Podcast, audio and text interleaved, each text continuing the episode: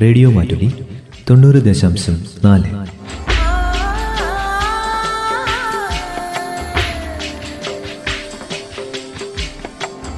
Radio Mattoli മാറ്റത്തിന്റെ ശംഖുലി.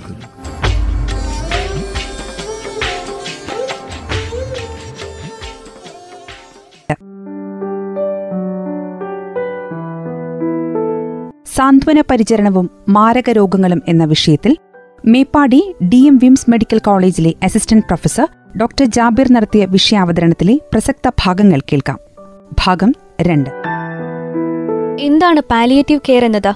Palliative കെയറിന്റെ ചികിത്സാ രീതികൾ ഏതെല്ലാം തലത്തിലാണ് നടപ്പാക്കേണ്ടത്? വോളണ്ടിയേഴ്സിന്റെ വിവിധ ദൗത്യങ്ങൾ എന്തെല്ലാം? വോളണ്ടിയേഴ്സിന് ഈ മേഖലയിൽ എന്തെല്ലാം ചെയ്യാൻ സാധിക്കും തുടങ്ങിയ കാര്യങ്ങളെക്കുറിച്ചാണ് കഴിഞ്ഞ അധ്യായത്തിൽ ശ്രോതാക്കൾ കേട്ടത്.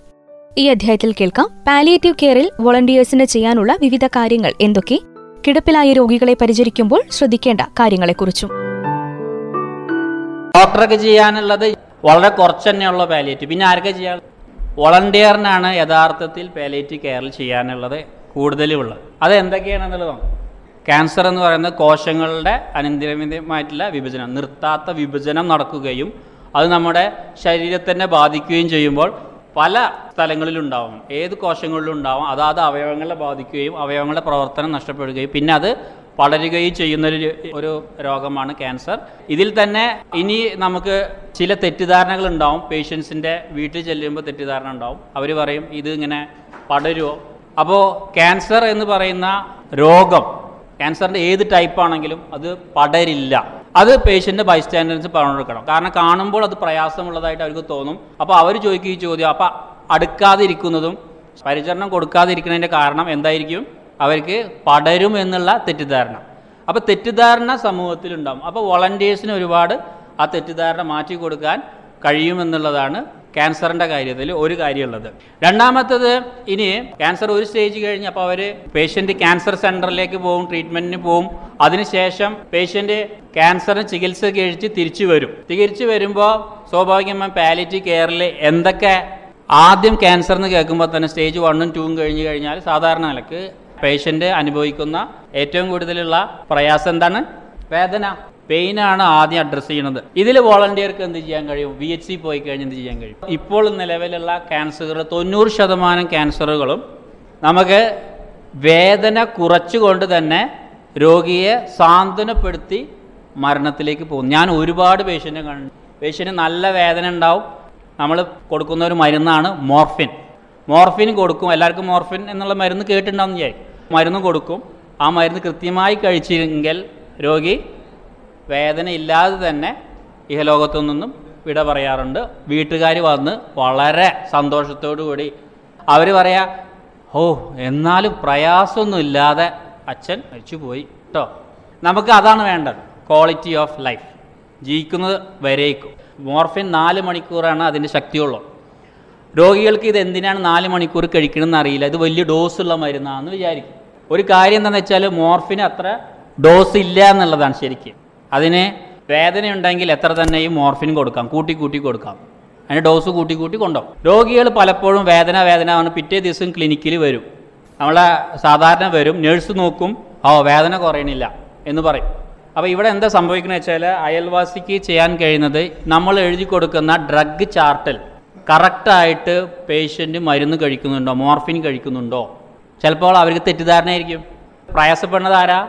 രോഗിയാണ്. കൃത്യമായി കഴിച്ചാൽ വേദന ഉണ്ടാവില്ല. അതവരെ ബോധ്യപ്പെടുത്തി കൊടുത്ത് കൃത്യമായും മോർഫിൻ കഴിക്കാൻ ഉള്ളത് നിർദ്ദേശിക്കുക. ഇതുപോലെ ഡ്രഗ് ചാർട്ടിൽ അത് ഡ്രഗ് ചാർട്ട് എഴുതേണ്ടത് ഡോക്ടറും കൃത്യമായി എഴുതണം വൃത്തിയിൽ എഴുതണം ഏ സമയം കൃത്യമായി എഴുതണം ഒടുവിൽ അതിനൊരു കോളുണ്ട് എന്തിന് കഴിക്കുന്നു എന്ന് എഴുതണം എന്നാണ്. തിരക്കിന്റെ ഇടയിൽ അതും വിട്ടുപോകും. അപ്പോൾ അതൊക്കെ തിരിച്ചു കൊണ്ടുവരണം ക്വാളിറ്റി തിരിച്ചു കൊണ്ടുവരണം. ഞാനിവിടെ ഈ സംസാരത്തിന്റെ ആകത്തുക വിഷയം എന്ന് വെച്ചാൽ ഇതാണ് നമുക്ക് വേണ്ടത്. ലോകത്ത് തുടങ്ങിയ ഇംഗ്ലണ്ട് പോലുള്ള രാജ്യങ്ങളുടെ അത്രയ്ക്ക് നിലവാരത്തിൽ നമുക്ക് എത്താൻ കഴിയണം. രണ്ട് നമുക്ക് റോൾ മോഡലായിട്ട് ഇപ്പോൾ നിലവിലുള്ളത് ഐ പി എം ആണ്. ഇൻസ്റ്റിറ്റ്യൂട്ട് ഓഫ് പാലിറ്റീവ് മെഡിസിൻ അവരുടെ പോലെ നമ്മൾ റോൾ മോഡൽ ആയി മാറണം ഓരോ ഇൻസ്റ്റിറ്റ്യൂട്ട് ഓരോ സെന്ററും അതിന് നമുക്ക് നിരന്തരമായി ഐ പി എമ്മുമായി ബന്ധപ്പെടുകയും അവരിൽ നിന്ന് അവരുടെ മോഡൽ സ്വീകരിക്കും വേണം. അങ്ങനെയാണ് ചെയ്യേണ്ടത്. അപ്പം അതിനാണ് നിരന്തരമായിട്ടുള്ള കണക്ഷൻ അതാണ് ഇതിന്റെ ആകത്തുക. അപ്പോൾ രണ്ടാമത് ഇതേപോലെ ഡ്രഗ് ചാർട്ടിൽ എന്തുണ്ടാവും ഇതുപോലെ മരുന്നുണ്ടാവും. പേഷ്യന്റ് കീമോ കഴിഞ്ഞ് തിരിച്ചു വരുന്നു ഛർദി. ഛർദിക്കുള്ള മരുന്ന് കൊടുത്തോ എന്ന് നിങ്ങൾക്ക് അറിയണമെങ്കിൽ നോക്കി ഛർദിക്കുള്ള ഇതിപ്പോൾ ഫിസിക്കൽ ശാരീരികമായിട്ടുള്ള പ്രശ്നങ്ങൾക്ക് ഉള്ളതാണ്. ഇതേപോലെ കുറേ കാര്യങ്ങളുണ്ടാവും. ഇപ്പോൾ എല്ലാം ഓരോന്നോരും പറയാം. ഇനി മുറിവായിരിക്കാം. അപ്പോൾ മുറിവിന് പ്രത്യേകിച്ച് വേറെ പറയേണ്ട മുറിവുകൾ സാധാരണ മുറിവുകൾ എങ്ങനെ? ക്യാൻസർ മുറിവുകൾ അങ്ങനെ എന്ത് ചെയ്യാൻ പറ്റില്ല? ഉണക്കിയെടുക്കാനോ ഒന്നിനും പറ്റില്ല അപ്പോൾ അതിലുള്ള ഇൻഫെക്ഷൻ ഉണ്ടെങ്കിൽ അതിനെ മാറ്റാനുള്ള നമ്മൾ ചെയ്യുള്ളൂ. പിന്നെ ഡ്രഗ് ചാർട്ട് ഒന്ന് വിഷയം. ഡ്രഗ് ചാർട്ട് നോക്കുന്നു. കൃത്യമായി കൊടുക്കുന്നുണ്ടോ മരുന്നും കൊടുക്കുന്നുണ്ടോ എന്ന് വിശകലനം ചെയ്യുന്നു. ആരാണ് എടുത്തു കൊടുക്കുന്നത്? ചിലപ്പോൾ രോഗി എടുക്കാൻ സമ്മതിക്കില്ല. അങ്ങനെയൊക്കെ ഒരുപാടുണ്ട്. കൂട്ടാക്കൂല അല്ലെങ്കിൽ വീട്ടുകാർ കൊടുക്കൂല. അതൊക്കെ ഒരുപാട് സംഭവങ്ങൾ നമ്മൾ ഓരോരോ ഓരോ കേസുകൾ നമ്മൾ കാണാറുണ്ട്. അത് കൃത്യമായി കൊടുക്കുന്നുണ്ടോ എന്നുള്ളത്. ഓരോ ദീർഘകാല കിടപ്പിലായ രോഗികളുടെയും അഞ്ച് കാര്യങ്ങളും വിശകലനം ചെയ്യണം. അവിടെ പോയിട്ട് കണ്ടിട്ട് ആ എന്താ പിന്നെ സുഖം തന്നെ? തിരിച്ചു വരില്ല. അഞ്ച് കാര്യങ്ങൾ മനസ്സിൽ വെക്കണം. ശാരീരികം നോക്കിക്കഴിഞ്ഞു. അടുത്തത് എന്താ? മാനസികം. രോഗി അടുത്തിരുന്ന് എന്തൊക്കെ പ്രയാസങ്ങൾ അനുഭവിക്കുന്നു? അധികം വോളണ്ടിയേഴ്സും നമുക്ക് മാനസികം എന്നുള്ള വിഷയം പാലിയേറ്റീവ് മാനസികവുമായിട്ടുള്ള മാനസിക പ്രയാസങ്ങൾ എന്നുള്ളത് നമ്മൾ തീരെ തന്നെ അഡ്രസ്സ് ചെയ്യുന്നില്ല. കാരണം നമ്മൾ തീരെ തന്നെ അത് ശ്രദ്ധിക്കുന്നില്ല എന്നുള്ളത് വളരെ വ്യക്തമാണ്. കൂടുതലും നമ്മൾ എന്താണ് ശാരീരിക പ്രശ്നങ്ങൾക്കാണ് നിലക്കുള്ളത് അപ്പോൾ ഈ വോളണ്ടിയേഴ്സിന് നമുക്ക് എന്ത് ചെയ്യാം? ട്രെയിനിങ് കൊടുത്ത ഒരു പദ്ധതിയാണ് ഞാൻ ഉദ്ദേശിക്കുന്നത് ഭാവിയിൽ. ഓരോ ട്രെയിനിങ് പല വോളണ്ടിയേഴ്സ് ഇഷ്ടമുള്ള വോളണ്ടിയേഴ്സിന് സൈക്കോളജി ട്രെയിനിങ് അതായത് കൗൺസിലിംഗ് പോലുള്ള ട്രെയിനിങ്ങുകൾ സൈക്കോ തെറാപ്പി പോലെ ട്രെയിനിങ്ങുകൾ കൊടുക്കുക. അപ്പോൾ അവരെന്ത് ചെയ്യും? അവരുടെ പോയി കഴിഞ്ഞാൽ അവർക്ക് എന്ത് ചെയ്യാൻ പറ്റും രോഗിക്ക് അത് ട്രെയിനിങ് കൊടുക്കാം. പല സൈക്കോതെറാപ്പി ട്രെയിനിങ്ങുകളുണ്ട്. അത് നമ്മൾ ഒ പിയിൽ വരുന്ന സമയത്തും ചെയ്യാൻ പറ്റും. വീടുകളിൽ പോയിട്ടും ചെയ്യാൻ പറ്റില്ല. എന്നിരുന്നാലും ശാരീരികം കഴിഞ്ഞാൽ എന്ത് ചെയ്യണം? മാനസികമായിട്ടുള്ള പ്രയാസങ്ങൾ. അതെല്ലാ രോഗികളുണ്ടാവും. ക്യാൻസർ പേഷ്യൻസ് ക്യാൻസർ വന്നതുകൊണ്ടല്ല ഡിപ്രഷൻ വരിക. ക്യാൻസറിന്റെ കെമിക്കൽസ് തന്നെ എന്തുണ്ടാക്കും? ഡിപ്രഷൻ ഉണ്ടാക്കും. ഡിപ്രഷൻ പറഞ്ഞാൽ വിഷാദരോഗം. വിഷാദരോഗം വിഷാദ രോഗം ഉണ്ടാക്കുന്നതാണ്. നമ്മൾ വിചാരിക്കേ അതൊന്ന് തട്ടിക്കൊടുത്തിട്ട് ഒന്ന് ശരിയാക്കി പുറത്ത് തട്ടിയിട്ട് എന്താ പിന്നെ ഇങ്ങനെ ഇരിക്കുന്നത്? ഒന്ന് ഉഷാറായിരുന്നൂടെ ക്യാൻസർ വന്ന പേഷ്യനോട് ഒന്ന് ഉഷാറായിട്ട് ഇരിക്കുന്നു പറഞ്ഞാൽ ഉഷാറാവില്ല. അപ്പോൾ അത് തീർച്ചയായും മാനസിക പ്രയാസങ്ങൾ നമ്മൾ കണ്ടുപിടിച്ച് അത് കുറേ നേരം ഇരുന്ന് അവരെ കൗൺസിൽ ചെയ്യണമെന്നില്ല. കേട്ടിരുന്നാൽ മതി. രോഗിക്ക് കുറേ കാര്യങ്ങൾ പറയണം പ്രയാസങ്ങളുണ്ടാവും. അവരുടെ സാമൂഹികമായിട്ടുള്ള പ്രശ്നങ്ങളൊക്കെ പറയാനുണ്ടാവും. അത് കേട്ടിരിക്കും. ഇനി അടുത്തതാണ് അവരുടെ സാമൂഹിക പ്രശ്നം ഓരോ വിഷയങ്ങളും സാമൂഹിക പ്രശ്നങ്ങളുണ്ടെങ്കിൽ അത് ചർച്ച ചെയ്യുകയും വീട്ടിലത്തെ പ്രശ്നങ്ങൾ എന്താണ്? കുടുംബപരമായ പ്രശ്നങ്ങളുണ്ടോ?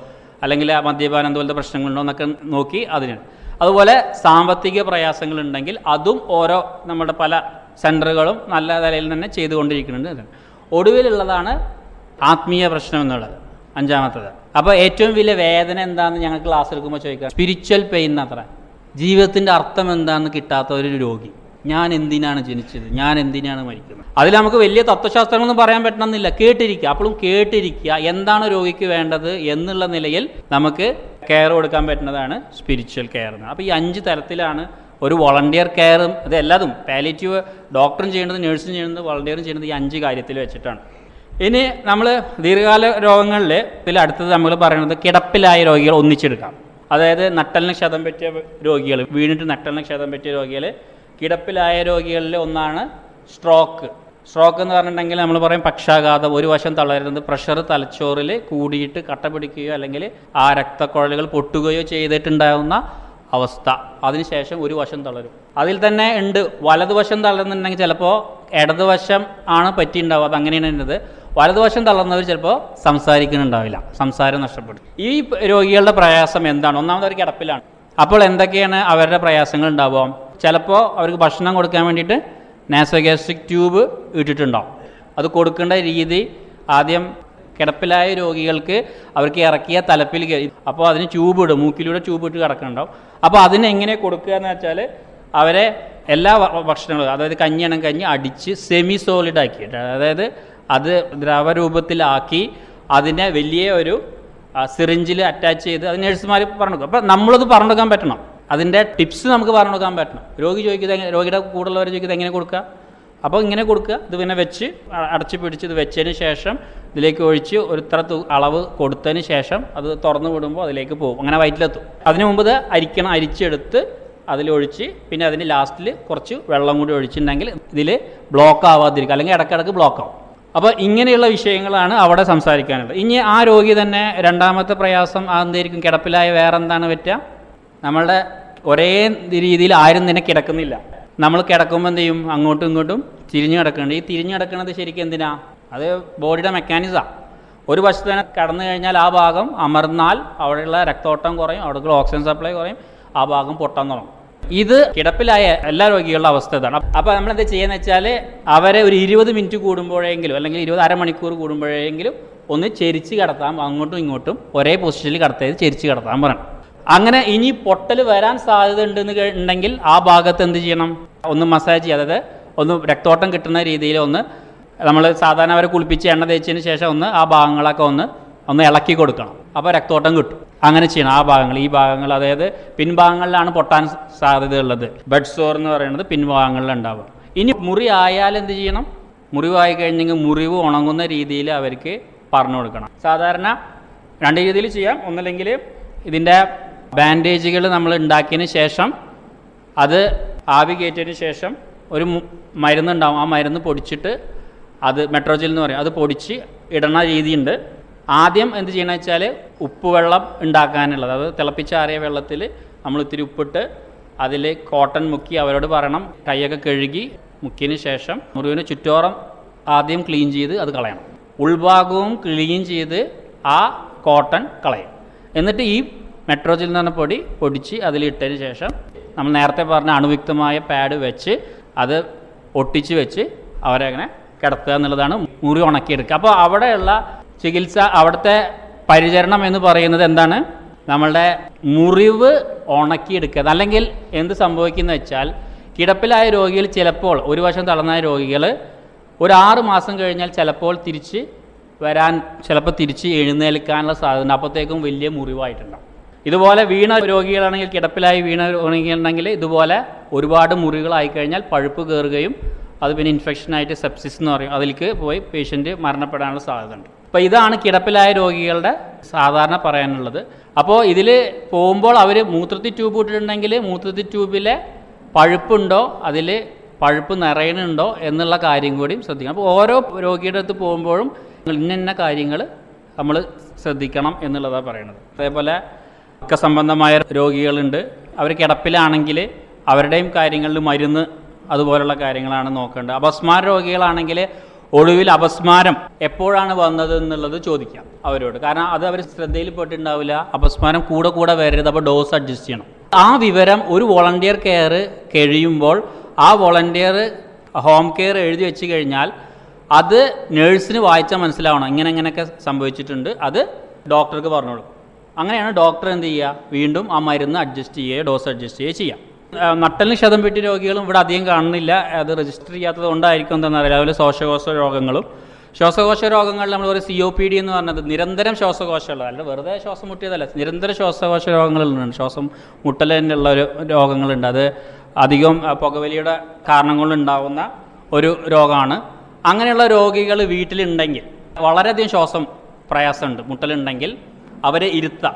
അവരെ കിടക്കാൻ ബുദ്ധിമുട്ടാണെങ്കിൽ അവരെ ഇരുത്തും. അവർ നല്ല കാറ്റോട്ടം കിട്ടുന്ന രീതിയിലുള്ള സ്ഥലത്ത് കിടത്തുക. ജനലൊക്കെ തുറന്നിട്ട് ഫാൻ ഇട്ട് കൊടുക്കുക. അവർക്ക് ചിലപ്പോൾ ഓക്സിജൻ കുറവായിരിക്കും കിട്ടാൻ. അപ്പോൾ ഓക്സിജൻ കിട്ടാൻ വേണ്ടിയിട്ട് അവർക്ക് കാറ്റോട്ടം കിട്ടുന്ന രീതിയിൽ നമുക്ക് അവർക്ക് ഫാൻ ഇട്ട് കൊടുക്കുക. അവർ ചെരിച്ച് കിടത്തുക. അവർ അയഞ്ഞ വസ്ത്രങ്ങൾ ഇട്ട് കൊടുക്കുക. ഇതൊക്കെ ചെയ്യാം.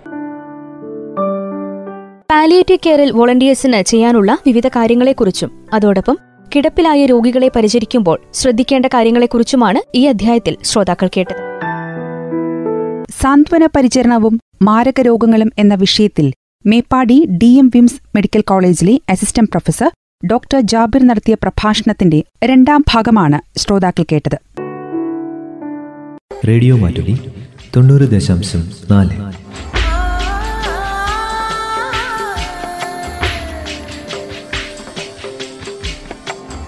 റേഡിയോ മാറ്റുലി മാറ്റത്തിന്റെ ശംഖുലി.